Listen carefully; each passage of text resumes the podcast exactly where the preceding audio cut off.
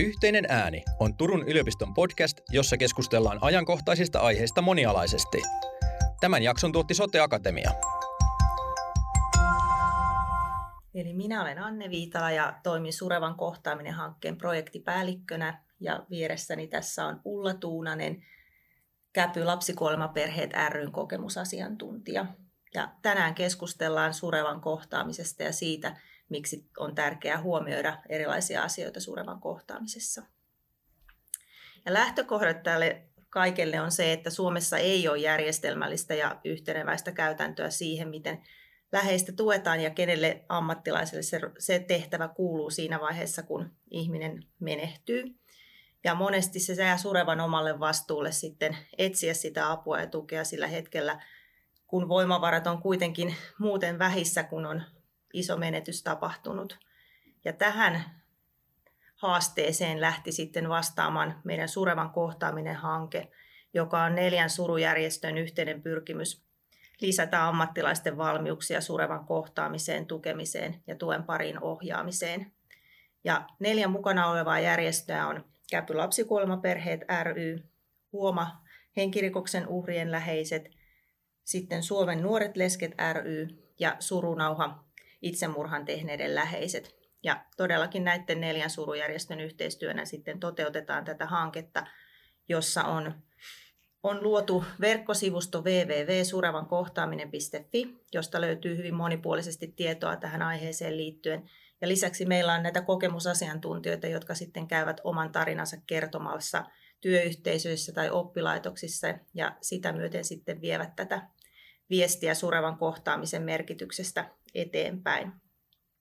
Ja samaan aikaan, kun tämä meidän hanke 2018 lähti liikkeelle, julkaistiin myöskin äkillisesti läheisensä, anteeksi, äkillisesti kuolleen henkilön läheisten tukemisen suositukset, hoitotyön tutkimussäätiön julkaisu ja tätä tutkimustietoa tässä myös hyvin vahvasti jalkautetaan meidän hankkeen kautta. Hankkeen tavoitteena on vaikka ammattilaisia kohdataan, niin totta kai se, että, että jokainen sureva saa parasta mahdollista kohtaamista ja apua ja tukea omassa surussaan niin, ettei kukaan sureva jäisi yksin. Ja vuosittain 50 000 ihmistä kuolee Suomessa, reilustikin yli 50 000, niin siihen nähden niin surevien määrä on moninkertainen, jolloin tämä asia koskettaa vuosittain kyllä paljon, paljon ja isoa joukkoa. Ja erityisesti silloin, kun menetys on äkillinen ja odottamaton, niin myöskin, myöskin se tuen ja avun etsiminen on monta kertaa aika raskasta sille ihmiselle itselleen ja sen takia on tärkeää, että ammattilaiset osaa ohjata siihen. Myös toisilta ammattilaisilta, mutta myös vertaistukea, vertaistuen pariin. Me olemme tässä Surevan kohtaaminen hankkeessa nostaneet kuusi keskeistä asiaa, mitkä Surevan kohtaamisessa on niitä kaikkein tärkeimpiä asioita. Ja ensimmäisenä siinä tulee surevan yksilönä kohtaaminen. Ja tähän perustuu se, että tarkkojen ohjeiden antaminen on vaikeaa, koska jokainen suru ja jokainen menetys on yksilöllinen. Ja niin on myöskin se surevan tuen tarve. Ja myöskin se, että, että surevalla voi olla hyvin aaltoilevaa se suru, eli, eli se mitä tänään tarvii, niin voi ollakin huomenna huomenna erilaista ja, ja niin kuin joku kokemusasiantuntija itsellenikin on sanonut, niin, niin mikä einen loukka, niin saattoi olla tänään lohduttavaa ja päinvastoin. Eli myös se, että tämä suru on aaltoliikettä, niin on, on hyvä tunnistaa. Ja ammattilaisena on hyvä tunnistaa ja hyväksyä se, että ei voi mitenkään ratkaista toisen surua pois. Kohtaa sureva yksilönä pitää sisällään myöskin sen huomioon, että perheen jäsenistä suru voi, voi vaikuttaa eri tavalla ja jokainen kokee sen surun omalla tavallaan. Myöskin kuolintapaan liittyy erityispiirteitä, jolloin jokainen sureva ei, ei myöskään sen takia ö, koe sitä suruaan samalla tavalla. Tänä päivänä haasteena on myöskin se, että perheet on hyvin monimuotoisia ja, ja tota, omat kulttuurit ja, ja uskomukset ja taustat liittyy vahvasti siihen, miten sitä surua näyttää ja ilmentää. Ja tämmöiset asiat on hyvä tiedostaa siinä vaiheessa, kun kohtaa surevan. ammattilaisen on hyvä muistaa, että surevalla varsinkin siinä alkutilanteessa voi olla hyvinkin rajuja reaktioita, jolloin kannattaa olla valmistautunut siihen voimakkaittenkin reaktioiden vastaanottamiseen ja, ja muistaa itse olla provosoitumatta niistä. Toisena keskeisenä elementtinä on myötätunnon osoittaminen, aito läsnäolo tilanteessa. Ja tämä onnistuu parhaiten yleensä silloin, kun on omat menetykset ja suhde kuolemaan käsiteltynä, jolloin ne on muuttuneet sieltä voimavaraksi siinä omassa työskentelyssä, ei niinkään, niinkään pelkää sitä surevan kohtaamista, kun on tämän asian kanssa itse työstänyt. Ja siihen meidän hanke myöskin vahvasti pyrkii, että, että lisätään sitä tietoa surusta ja surevasta, jolloin myöskin sitä tullaan tietoisemmaksi. Surevalle on tärkeää tietää, että välität, eli, eli oikeasti kuuntelet ja olet tilanteessa läsnä. Moni aina miettii, että onko omien tunteiden näyttäminen esimerkiksi se, että itkee, onko se sallittua, jos on ammattilaisen roolissa. Mutta kyllä me tässä hankkeessa ollaan semmoista viestiä viety, että ammattilainenkin voi tunteensa näyttää, mutta hallitusti ja nimenomaan siinä roolissa pysyäkseen, niin täytyy huomioida se, että itse pitää pystyä sitä tilannetta viemään eteenpäin ammattilaisena, eikä saa kääntyä tilanne niin, että sureva kokee, että hänen pitää vielä lohduttaa tässä ammattilaistakin.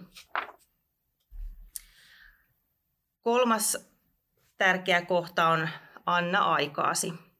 Eli vaikka ollaan keskellä kiirettä ja varmasti monessa resurssit tähän ajaakin vahvasti, että oikeasti on kiire, mutta kiire ei saa näkyä kohtaamisessa surevan kanssa. Ja aina se kiireettömyyden tuntu ei vaadi kuitenkaan määrällisesti aivan hirveästi aikaa. Se on pieniä tekoja, pieniä pysähtymisiä, omien eleitten liikehdinnän asettamista semmoiseksi, että siinä ei näy kiire. Surevalle on tärkeää, että häntä ohjataan muistojen keräämisessä ja hyvästelemisessä, ja hän ei välttämättä itse tule tätä ajatelleeksi, jos ei häntä siihen kannusteta, ja nimenomaan ammattilaisen tehtävänä on sitten myöskin se, se tukeminen ja kannustaminen niihin hyvästi, hyvästien jättämiseen. Sitten neljältenä kohtana on tiedon antaminen. Ja Surevalle on usein helpottavaa kuulla tosiasioita siitä tapahtuneesta, vaikka niitä pitäisikin kerrata monetta kertaa, niin se on juuri näin, että sitä pitää tehdä. Myös yleisesti surusta on hyvä saada tietoa, joka sitten ankkuroi sen surevan oman tarinan vähän laajempaan kontekstiin. Eli surevalla monta kertaa on tunne, että, että on yksin tässä tilanteessa, kukaan ei ikinä voi ymmärtää, miltä minusta tuntuu, niin se, että kuulee, kuulee sitä, että minkälaiset surun, suruun liittyvät reaktiot ovat hyvin tavallisia ja, ja muillakin on ollut tällaisia kokemuksia ja ajatuksia, niin se yleensä auttaa sitä surevaa myöskin suhteuttamaan sitä omaa tilannetta. Tiedon antaminen on tärkeää niin suullisesti kuin kirjallisesti ja erityisesti siinä sokkivaiheessa, kun tieto kuolemasta vastaan tullut, niin, niin on tärkeää, että jää tietoa myöskin kirjallisena. Se, miten tietoa annetaan, niin on tärkeää puhua suoraan ja ymmärrettävästi. Monta kertaa se ammattikieli, jota erilaiset ammattilaiset käyttää, niin se koetaan hirveän etäisenä ja vieraana ja, ja vieraat sanat voi myöskin aiheuttaa niitä väärin ymmärryksiä tai, tai ärtymistä siihen, että ei, ei saa selkeästi sitä kaipaamansa informaatiota. Eli tiedon antaminen on erittäin tärkeää. Viides kohta, mitä erityisesti meidän kokemusasiantuntijat omissa tarinoissaan monesti korostavat, ovat surun kunnioittaminen. Eli läheisillä on aina oikeus suruun, oli tilanne mikä tahansa. Monta kertaa ulkopuoliset tekee tulkintoja ja oikeutuksia toisten suruun omien ajatustensa pohjalta, mutta tärkeää on se, että jokaisella on oikeus suruun ja jokainen suru on, on oikein. Jokainen tapa ilmaista sitä on oikein. Monesti meillä ulkopuolisestikin saattaa tulla tarve pienentää sitä toisen surua, mutta se on hyvä tiedostaa, että, että kukaan muu sitä surua ei pysty pois ratkaisemaan. Eli, eli tota, ne pienennykset yrit, tai yritykset pienentää surua koetaan monta kertaa surun mitätöimisenä. Esimerkiksi tehdään, tehdään tota, ö, sellaisia, mitä myöskin kokemusasiantuntijat kuvaa sammakkoina, su, suusta tulevina sammakkoina, eli aletaan kertoa toista, jonkun toisen kokemaa tarinaa tai omia menetyksiä siihen, kun toinen kertoo omasta surustaan. Määritellään surun kestoa tai syvyyttä tai ajatellaan, että joku toinen ihmissuhde voisi korvata tämän, tämän nyt menetetyn. Nämä yritykset pienentää surua tulkitaan hyvin vahvasti surevan kohdalta nimenomaan surun mitätöimisenä. Ja omien tulkintojen tekeminen on myöskin sellaista hyvin tyypillistä ja inhimillistäkin. Eli tehdään toisen puolesta tulkintaa, että hän ei varmasti halua puhua siitä tai hän haluaa olla yksin. Tai tehdään tulkintoja siitä, että, että kuinka läheinen toinen olisi ollut esimerkiksi sen perusteella, että kuinka, kuinka läheinen sukulaisuussuhde häneen on ollut. Eli kaikki nämä tämmöiset tulkinnat siitä, mitkä perustuu omaan omaan ajatusmaailmaan, ei siihen, että on tarkistettu ja kysytty asia surevalta itseltään. Konkreettisesti surevat kokee hyvänä asiana sen, että menehtyneestä käytetään hänen nimeään, oli sitten kyse esimerkiksi sairaalaosastolla, ei puhuta potilaasta tai ei puhuta vainajasta, ei puhuta ruumiista, puhutaan menehtyneestä hänen omalla nimellään. Tämä on monen surevan mielestä sitä surevan kun, äh, kuolleen kunnioittamista ja surun kunnioittamista. Ja sitten viimeisenä asiana on meidän hankkeen tärkein viesti, eli ohjaa eteenpäin. Sureva ei saa jäädä yksin. Eli velvollisuutenasi missä tahansa roolissa ammattilaisena sitten surevaa kohtaakin, niin on varmistaa se, että sureva saa jatkossakin apua eikä jää yksin. Ja todellakin se surevan avun tarve voi olla hyvin monenlainen. Akuutissa tilanteessa se kriisiapu on se, mitä siinä kohtaa tarvitaan, mutta pitkään tapahtuneen jälkeenkin voidaan tarvita keskusteluapua ja siihen on hyvä myöskin olla ne, ne väylät, että miten sinne ohja, ohjataan. Vertaistukeen voi oikeastaan ohjata missä tahansa vaiheessa ja se on hyvä muistaa, että vertaistukea on muutakin, muukin kuin pelkät ryhmät tai tai kasvokkain tapa, tapahtuva vertaistuki. Eli vertaistuken ja se, sen olemassaolosta on hyvä tietää ja muistaa mainita sille surevalle ihan missä tahansa vaiheessa. Moni sureva kaipaa myöskin ja ehdottomasti eniten hyötyy siitä käytännön avusta. Eli siinä vaiheessa, kun omat voimavarat ovat kovin heikot, niin se, että arki pyörii ja joku pitää huolta siitä, että se käytäntö käytäntö pyörii, niin, niin on se tärkein tuki ja apu. Ja toinen taas sitten omien verkostojensa avulla pystyy tämän järjestämään paremmin. Mutta todellakin se, että jokainen sureva kohdataan yksilöllisesti ja kysytään se, mikä se avun ja tuen tarve on, niin auttaa sitten parempiin kohtaamisiin. Mutta nyt tässä vieressäni on Käpy Lapsikuolemaperheet ryn kokemusasiantuntija Ulla Tuunanen. Ja kerrotko Ulla, minkälainen menetystarina sinulla on? Joo, hei. eli, eli, eli mä kerron teille meidän toisesta lapsesta, Rauhasta.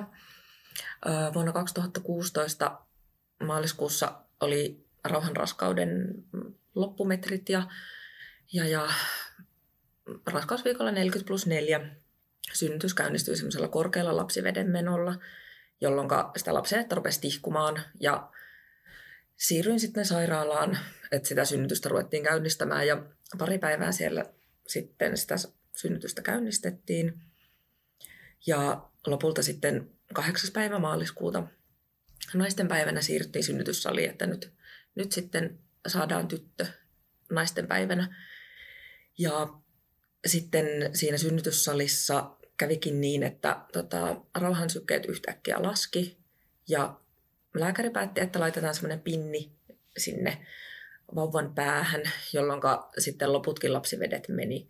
Ja sitten siinä kohtaa ne rauhan sykkeet romahti täysin. Ja niitä ei saatu siitä sitten enää siinä synnytyssalissa nousemaan. Ja sitten mut kiidätettiin siitä tosi nopeasti tuonne hätäsektioon. Ja sektiolla sitten rauha syntyi siitä muutaman minuutin päästä siitä, kun hänen sykkeet oli romahtanut.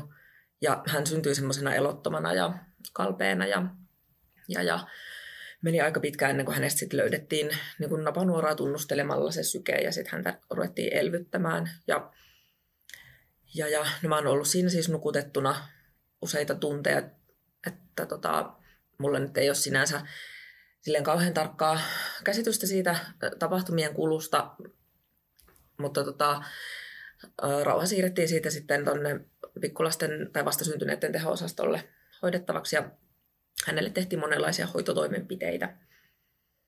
Sitten mut herätettiin sieltä nukutuksesta ehkä noin neljän tunnin kuluttua ja sitten se lääkäri, joka oli siellä synnytyssalissa mukana, niin hän oli siinä vieressä hyvin niin kuin surullisen näköisenä ja hän itki ja sanoi, että, että teidän lapsi ei varmaankaan selviydy. Ja mä pääsin sitten siinä kohtaa näkemään rauhan. Rauha oli siellä tota, tosiaan kaiken maailman laitteiden peitossa siellä vastasyntyneiden teholla ja me oltiin sitten miehen kanssa siellä. Mä en nähnyt rauhasta paljon mitään, jalan vähän ja vähän kättä ja, ja tota, mulle kerrottiin siinä paljon kaikkea, mutta sitten just kun mä olin ollut pitkään nukutu, nukutettuna, niin, niin, niin en nyt ihan re, pystynyt rekisteröimään siinä tilanteessa sitä muuta kuin sen, että nyt on niin tosi vakava tilanne. Mutta tietysti sitä niin kuin äitinä, äitinä toivoo että sitä ihmettä. Siinä meni muutama tunti, kun rauha oli elossa siellä. Eli siellä vastasyntyneiden teho-osastolla sitten päädyttiin siihen, että rauha saa hätäkasteen ja, ja, ja siellä oli sitten pappi paikalla ja sen teho-osaston henkilökuntaa, lääkäri. Siellä oli silleen rauhallinen tilanne, että kaikki niin kun henkilökunta pystyi osallistumaan siihen kastetilaisuuteen ja laulamaan mukana ja olemaan siinä sille meidän tukena. Mm, ja sen kasteen jälkeen tota, ei mennyt sitten kovinkaan kauan, kun sitten lääkäri niin kun totesi sen, että, että tilanne on toivoton, että tota, rahasta oli otettu jotain erilaisia verikokeita ja siinä niin odoteltiin sitä, että lähteekö jotkut arvot nousemaan ja sitten kun ne ei just lähtenyt nousemaan, niin sitten just todettiin se, että, että tota, mitään ei ole enää tehtävissä.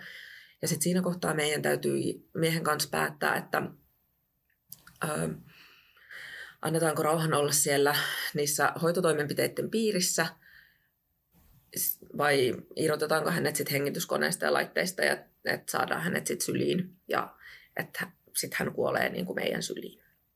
Ja päädyttiin sitten siihen, että, että tota, haluttiin totta kai, kun oli tiedossa se, että tämä, nämä on niin kuin ainoat ja viimeiset hetket, mitä me voidaan niin kuin rauhan kanssa olla, niin totta kai haluttiin sitten, että hän on meidän, meidän sylissä.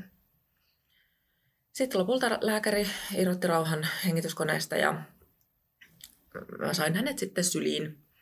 Ja siitä noin 10 minuutin päästä rauha sitten kuoli. Ja silloin oli siis yö ja oli silleen aika rauhallista siellä osastolla, niin me saatiin siinä sitten viettää rauhan kanssa monta tuntia vielä, vaikka hän oli kuolleena, niin, niin, niin saatiin pitää hän sylissä ja mies, mies sai pestä, pestä rauhan ja vaihtaa vaipan ja tota, hänestä otettiin käden ja jalanjäljet ja saatiin siinä sitten keskustella niin kuin hoitajien kanssa ja ja, ja. Sitten lopulta, kun oltiin saatu hänen kanssa siinä se, niin riittävästi viettää aikaa, niin sitten vietiin hänet sellaiseen kappeliin, josta hänet sitten siirrettiin pois. Ja, ja me mentiin sitten miehen kanssa tänne semmoiselle raskaana olevien osastolle, mistä me saatiin semmoinen yksityishuone. Ja tosiaan kun mut oli leikattu, niin mulla oli sitten useampi toipumispäivä sairaalassa ennen kuin pystyin kotiutumaan. Et siellä sairaalassa sitten tietysti niin kun, no, siis se ensinnäkin se ensimmäinen päivä oli semmoinen, että mä en yhtään pystynyt niin kuin jotenkin ymmärtämään, että mitä on tapahtunut ja, ja jotenkin se, no mä luulen, että se oli sitä semmoista ihan tosi semmoista alkukantaista shokkitilaa, että ei vaan niin kuin, tai oli hankala, hankala tota, ymmärtää, että mitä on tapahtunut.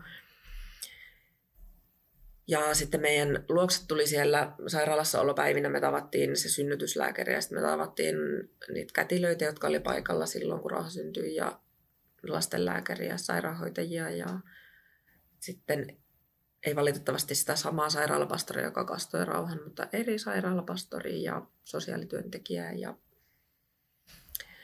tota, saira- psykiatrinen sairaanhoitaja. Et, jo, meille siis jopa vähän silleen niin kuin väsy, väsymiseen asti siellä meidän luona kävi henkilökuntaa ja, niin kuin, ja meille jäi semmoinen olo, että meillä on nyt tosi hyvä tukiverkosto ja me, me, meillä on nyt niin kuin paljon eri tahoja, jotka meitä sitten auttaa. Ja tosiaan sitten muutama päivä sen sairaalasta, sairaalassa olon jälkeen, kun mä sitten pääsin sängystä ylös ja liikkeelle, niin meitä sitten kotiutettiin ja se oli niin kuin, mm, no se oli jotenkin ehkä yksi vaikeimmista kohdista lähteä sitten sieltä sairaalasta, että, että kun oli mennyt sille, sinne sillä ajatuksella, että, että saa sen sen tytön sitten kotiin ja on, pääsee elämään sitä, sitä sitten semmoista vauva, vauva-arkea kaksilapsisessa perheessä ja sitten kun kotiin lähteekin sylissä muovikassi, missä on tota, ne kuvat siitä kuolleesta lapsesta ja jotain, jotain niin kuin kastevesipullo, niin, niin, niin se, se oli niin kuin tosi, tosi semmoinen hankala, hankala lähtö sitten. Miten sitten, kun te olette palannut kotiin ja yrittänyt sitä no, tavallista arkea elää, niin huomioitiinko teidät ja teidän suru? Mm, no ehkä koton, kotona ollessa oli vähän semmoinen samanlainen ilmiö, mitä silloin sairaalassa ollessakin, että silloin ensimmäisten viikkojen ja päivien aikana niitä yhteydenottoja tuli tosi paljon. Ja niin kun, no, meillä, no, no ei ole enemmänkin ehkä yhteydenottoja ja sitten niin kuin meitä haluttiin jotenkin hirveästi nähdä, mutta sitten me oltiin niin väsyneitä ja jotenkin niin surullisia ja niin jotenkin, että et kun just kun se surun alkuvaihe on semmoista, että ei niin kuin jaksa mitään, että et, niin kuin, niin, että ei sitten jaksettu hirveästi niin kuin tavata ketään. Ja sitten mä en tiedä, että onko se sitten ollut semmoinen viesti, viesti sitten, että että, ne, että me pärjätään. Ja, mutta et, et alkuun oli tosi paljon niitä, niitä kohtaamisia ja yhteydenottoja, mutta sitten ne niin kun, muutamien viikkojen jälkeen aika lailla sitten loppui. Ohjattiinko teitä heti sairaalasta johonkin toiselle ammattilaiselle? Joo, eli no ensinnäkin sairaalasta just kävi se yle, yleissairaalapsykiatrian semmoinen sairaanhoitaja meitä tapaamassa ja meitä siitä niin kun alkoi asiakkuus sitten sinne yleissairaalapsykiatrian niin kuin poliklinikalle. Niin se oli niin kuin se ensimmäinen ammattikohtaaminen. Ja toki se meni meidän kohdalla vähän sitten silleen hankalasti, että, että siinä tuli niin sairastumisia sekä minun että sen työntekijät. Sitten meillä meni niin kuin ensimmäinen tapaaminen sen keskusteluavun piiriin niin noin kuukauden päähän sitä rauhan kuolemasta, että meillä oli sitten kerennyt ole hautajaisetkin jo. Ja sitten sairaalasta tota, otettiin yhteys mun pyynnöstä myös heti tonne käpyyn, että sitten sieltä, sieltä mulle kyllä soitettiinkin tyylin seuraavalla viikolla. Neuvolasta, tai kysyttiin myös, että, otetaan, tai niin kuin, että haluanko vastaanottajan neuvolaan, ja mä en kokenut silloin tarpeelliseksi niin kuin käydä siellä neuvolassa. Mutta jotenkin mä olin odottanut, että neuvolasta olisi silti oltu minun yhteydessä, koska kuitenkin sitä raskautta hoidettiin ihan niin kuin viime päiviin asti siellä neuvolassa, mutta sieltä ei sitten niin kuin kuulunut mitään ennen kuin mä itse otin sinne yhteyttä taas sitten esikoisen oirehdinnan vuoksi. Kerroitkin, että, että Rauha oli teidän toinen lapsi, niin miten teidän perhe huomioitiin? Eli teillä oli myöskin sitten Rauhalla isoveli. Joo. No siellä sairaalassa meille just tota, annettiin jotain semmoisia käytännön neuvoja, että mitä voi sanoa ja miten voi kertoa sitten siitä kuolemasta. Ja tietysti, että esikoinen oli silloin kolme just täyttänyt, että tosi pieni. Ja että ei me ollut siihen mennessä puhuttu oikeastaan kuolemasta mitään, niin sitten tota, se oli meille semmoinen tosi vaikea, vaikea tilanne myös, että kun oli itse niin surumurtuma ja sitten oli vielä se, että miten selittää sille pienelle se kuolema ja että hänen siskon kuolema, kun hän oli myös sitten totta kai odottanut tosi paljon. Mutta ei sitten oikeastaan muuten, että sitten mä itse kun tosiaan esikoinen rupesi oirehtimaan sitä meidän surua ja hän, hän sai semmoisia niin kuin, ää, tietynlaisia raivokohtauksia ja hänen oli niin kuin va- vaikea, vaikea saada häntä niin kuin asettumaan, niin silloin mä otin itse yhteyttä neuvolaan, jolloin sitten neuvolasta ohjattiin meitä perheneuvolaan, jonne meitä ei sitten otettu asiakkaaksi, koska esikoinen oli niin pieni. Ja sitten, sitten ja sitten meillä kävi semmoinen lapsiperheiden kotipalvelusta yksittäinen hoitaja kerran, niin hän sitten sanoi, että kannattaisi soittaa neuvolapsykologille. Sitten mä soitin neuvolapsykologille ja sitten noin kaksi kuukautta siitä, kun Rauha oli kuollut, niin me päästiin neuvolapsykologille. Ja nimenomaan just sillä ajatuksella, että voisi myös niihin esikoisen oirehdintaan ja siihen sen koko perheen tilanteen huomioimiseen sitten saa apua. Koska siis vaikka meillä oli se yleissairaalapsykiatrian kontakti, niin sen oli tarkoitus lähtökohtaisestikin olla vaan semmoinen niin kuin, mm, lyhytkestoinen, että kunhan me päästään muiden palveluiden piiriin, niin sitten tota, se päättyisi joka tapauksessa. Niin, niin. Et sinne mulla oli sinne yleissairaalapsykiatrialle muutama käynti ja sitten sitten kahden kuukauden päästä rauhan kuolemasta alkoi se neuvolapsykologi tapaamista. Sanoit, että käpyynkin sinut ohjattiin. Minkälaisia kokemuksia vertaistuesta sulla on? No, mulla on vertaistuesta tosi hyviä kokemuksia. Että juurikin melko pian rauhankuoleman jälkeen mulle järjestettiin sitten kävyn kautta tukihenkilö. Ja tukihenkilö soit, soitti mulle noin kerran viikossa aika pitkäänkin, ehkä ensimmäiset reilu puoli vuotta.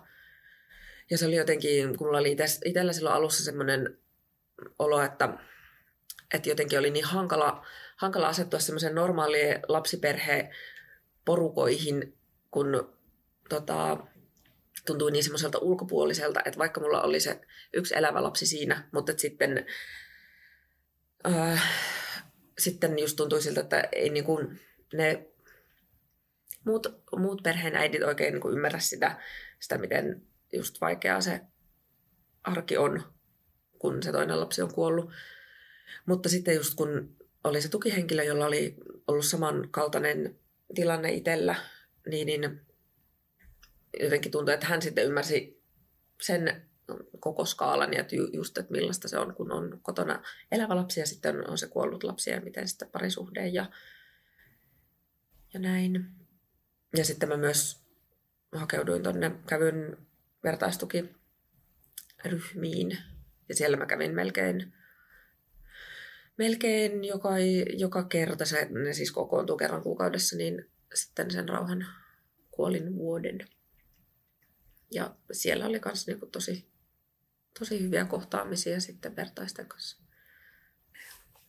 Niin, niin niissä kävyn vertaisryhmissä on just se hienous mun mielestäni, että, että kun just tuntuu ulkopuolisesta semmoisessa normaaleissa perhekohtaamisissa, niin sitten niissä kävyn ryhmissä ei tunnu ulkopuoliselta. Ja sitten just ne ihmiset, vaikka on ihmisillä niin kuin monenlaisella taustalla sitä menetystä, niin sitten kuitenkin se suru on ja se menetys on semmoinen, mikä enemmän niin kuin yhdistää.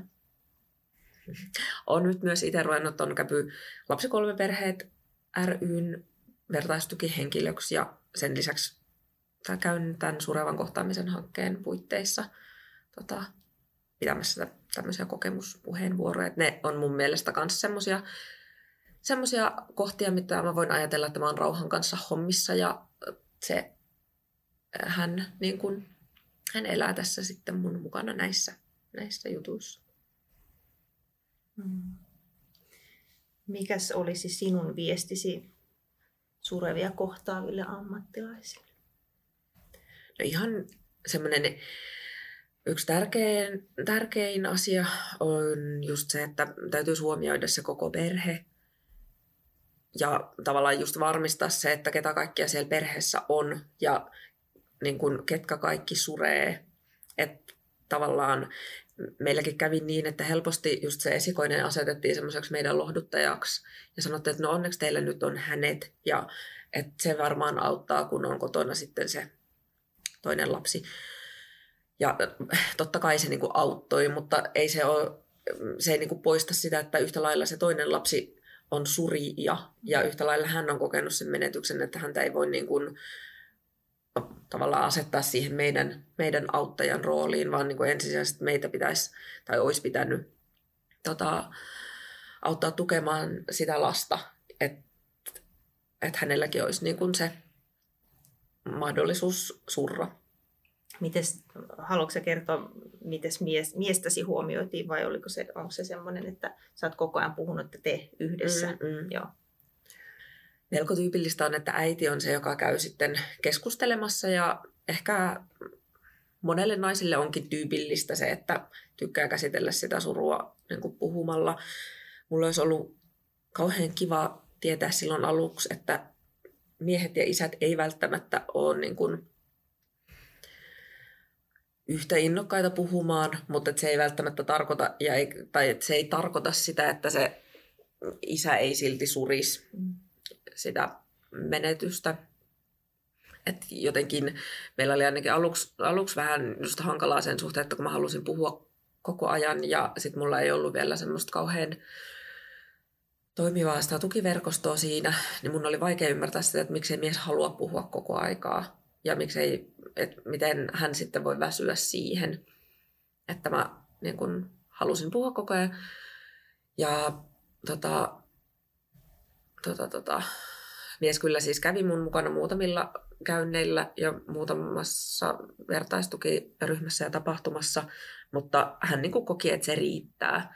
Että, et myöhemmin on sitten ymmärtänyt sen, että se, että mies teki pihahommia ja halusi olla yksin ja tota, keskittyä johonkin haravointiin, niin se oli sitä, miten hän teki sitä surutyötä.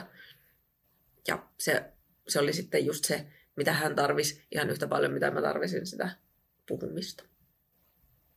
Mitä teille kuuluu nyt? No meille kuuluu nyt oikein hyvää. Että se on jotenkin, rauhan kuolemasta tulee nyt neljä vuotta. Ja mä ajattelin silloin, että mä en koskaan niin kuin, pääse siitä surusta eteenpäin. Mä ajattelin, että se aika ei, että, että mä olen vaan niin surullinen, se suru on vaan niin syvä, että se aika ei mun kohdalla tule auttamaan. Mutta ää, no meille syntyi rauhan jälkeen seuraavana syksynä ää, toinen tyttö. Ja tietyllä tavalla se hänen, hänen syntymä konkretisoi monella tavalla just sen, mitä kaikkea rauhan myötä menetti. Ja, ja, ja niin kun, mä oon saanut sitten, tai koko perhe on saanut hyvää, hyvää tukea ja apua tuolta pikkulapsipsykiatrian poliklinikalta, missä me oltiin pitkään, pitkään asiakkaana. Ja me saatiin sieltä hyvä tuki siihen, kun rauha kuoli siihen kun mä olin raskaana ja sitten vielä siihen meidän Kuopuksen vauvavuoteen. Ja, mutta yhtä lailla meitä tuettiin siellä niin kuin vanhempina sekä esikoiselle että rauhalle ja sitten niin kuin perheenä. Monet sanoivat mulle, että kun vuosi on kulunut, niin sitten se suru helpottaa. Ja mä jotenkin odotin semmoisena tavallaan kuin kuuta nousevaa sitä ensimmäistä vuosipäivää ja siitä tuli vähän semmoinen niin kuin tietyllä tavalla polttomerkitty päivä sille koko vuodelle.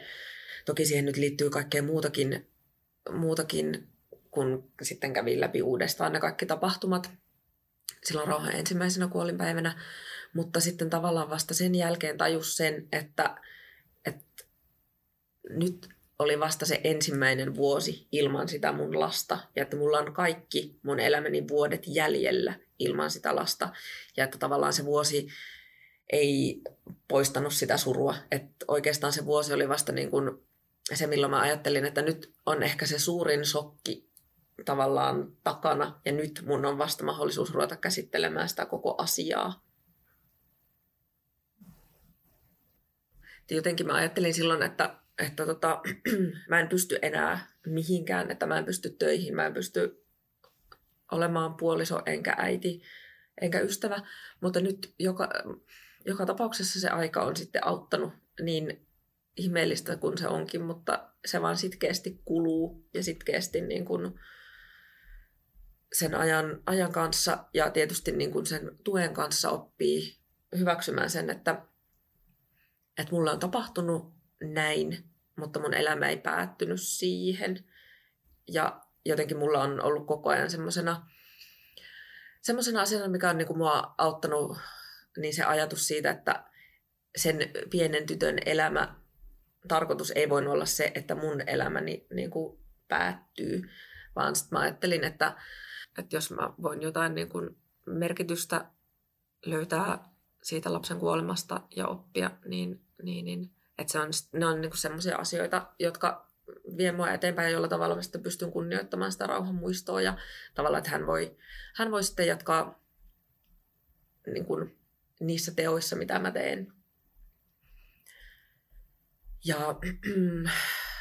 mun yksi ystävä sanoi joskus, että se suru ei ole ehkä pienentynyt koskaan, enkä mä ajattele myöskään, että se suru on pienentynyt, mutta että mä oon ehkä itse sitten kasvanut suuremmaksi, että sitä surua, tai niin kuin sitä surua suuremmaksi, että sitä on niin kuin helpompi kantaa. Että, että on niin kuin just op, silleen hyväksynyt sen osana sitä omaa elämäntarinaa jollain tavalla.